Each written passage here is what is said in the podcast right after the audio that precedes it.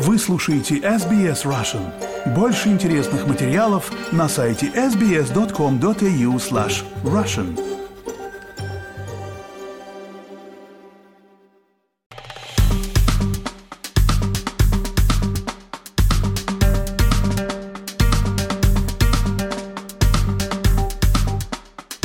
Президент США Джо Байден охарактеризовал Австралию как якорь мира и процветания, находясь рядом с премьер-министром Энтони Альбанезе в Белом доме в среду в рамках государственного визита. Он направлен на углубление альянса между странами, который все более рассматривается как критически важная контрмера воздействию Китая в Тихом океане. Это была девятая наиболее выдающаяся встреча между двумя лидерами, отражающая их работу по вопросам климатических изменений, технологий и национальной безопасности. Дело в том, что в мае президент Байден должен был прилететь в Канберру с э, визитом, но он был отменен из-за того, что в США был э, бюджетный кризис. Соединенные Штаты в рамках альянса ОКУС, это Австралия, Великобритания и США, планируют предоставить Австралии ядерные подводные лодки уже в ближайшие годы. Мы обновили наше обязательство защищать ценности, которые лежат в основе этого альянса, сказал Байден. Мы продолжаем стоять едиными, чтобы выковать лучшее будущее как для нас обоих, так и для всего региона. Australia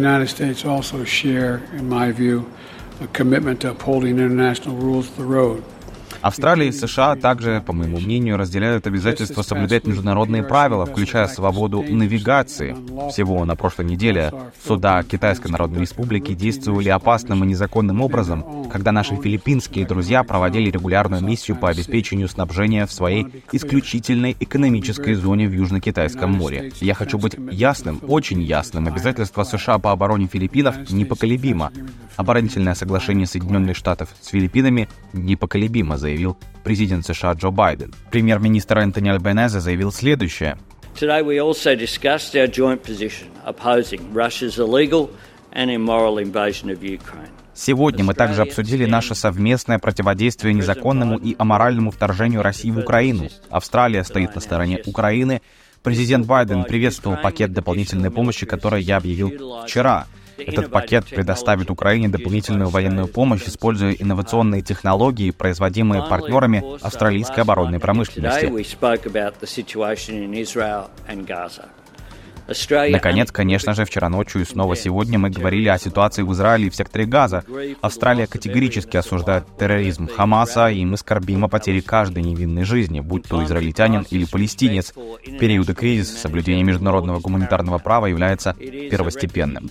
Австралия является одним из ключевых союзников США в Тихоокеанском регионе. По словам Байдена, обе страны стремятся к тому, чтобы Индо-Тихоокеанский регион оставался свободным, открытым, процветающим и безопасным. Ожидается, что по итогам визита будут достигнуты договоренности, направленные на сдерживание Китая, несмотря на то, что по отдельности обе страны пытаются разморозить отношения с Пекином. У США и у Австралии уже существует соглашение о коллективной обороне, но предполагается, что Байден и Альбанезе объявят о расширении сотрудничества в области безопасности с Японией. Предполагается запуск проекта по прокладке подводного интернет-кабеля и инвестиций в инфраструктуру морских пристаней, призванные принести пользу островным государствам Тихого океана, помощь которых может потребоваться в ответ на любой будущий конфликт вокруг Тайваня или Южно-Китайского моря. Государственный визит, который был четвертым с момента вступления Байдена в должность, прошел на фоне нарастающих столкновений между Израилем и Хамас. В ходе пресс-конференции в Розовом саду с премьер-министром Австралии Альбанезе президент Байден заявил, что он не требовал от Израиля отказаться от наземного вторжения в палестинскую территорию до освобождения заложников со стороны Хамаса,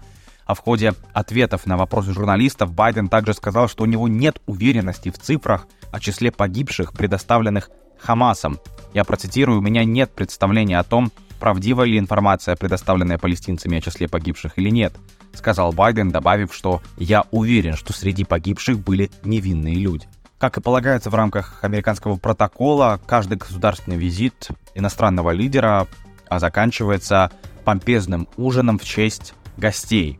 И визит Альбаназа в Белый дом не стал исключением. Правда, Белый дом отменил планы на выступление группы «Новой волны», The B-52s на государственном ужине в честь премьер-министра Австралии после того, как было решено, что это было бы неподходящим и не нужно в период, когда, как сказала первая леди США Джилл Байден, так многие переживают скорбь и боль. Она, правда, не упомянула непосредственно разрушение в ходе конфликта между Израилем и Хамасом, Первая леди объявила во вторник, что, цитата, «мы внесли несколько изменений в развлекательную часть ужина, и вместо группы, наиболее известной по песне Love Shack и другим хитам, развлечение будет представлено инструментальной музыкой, исполняемой военными оркестрами морской пехоты, армии и ВВС США, а также струнными оркестрами армии и ВВС.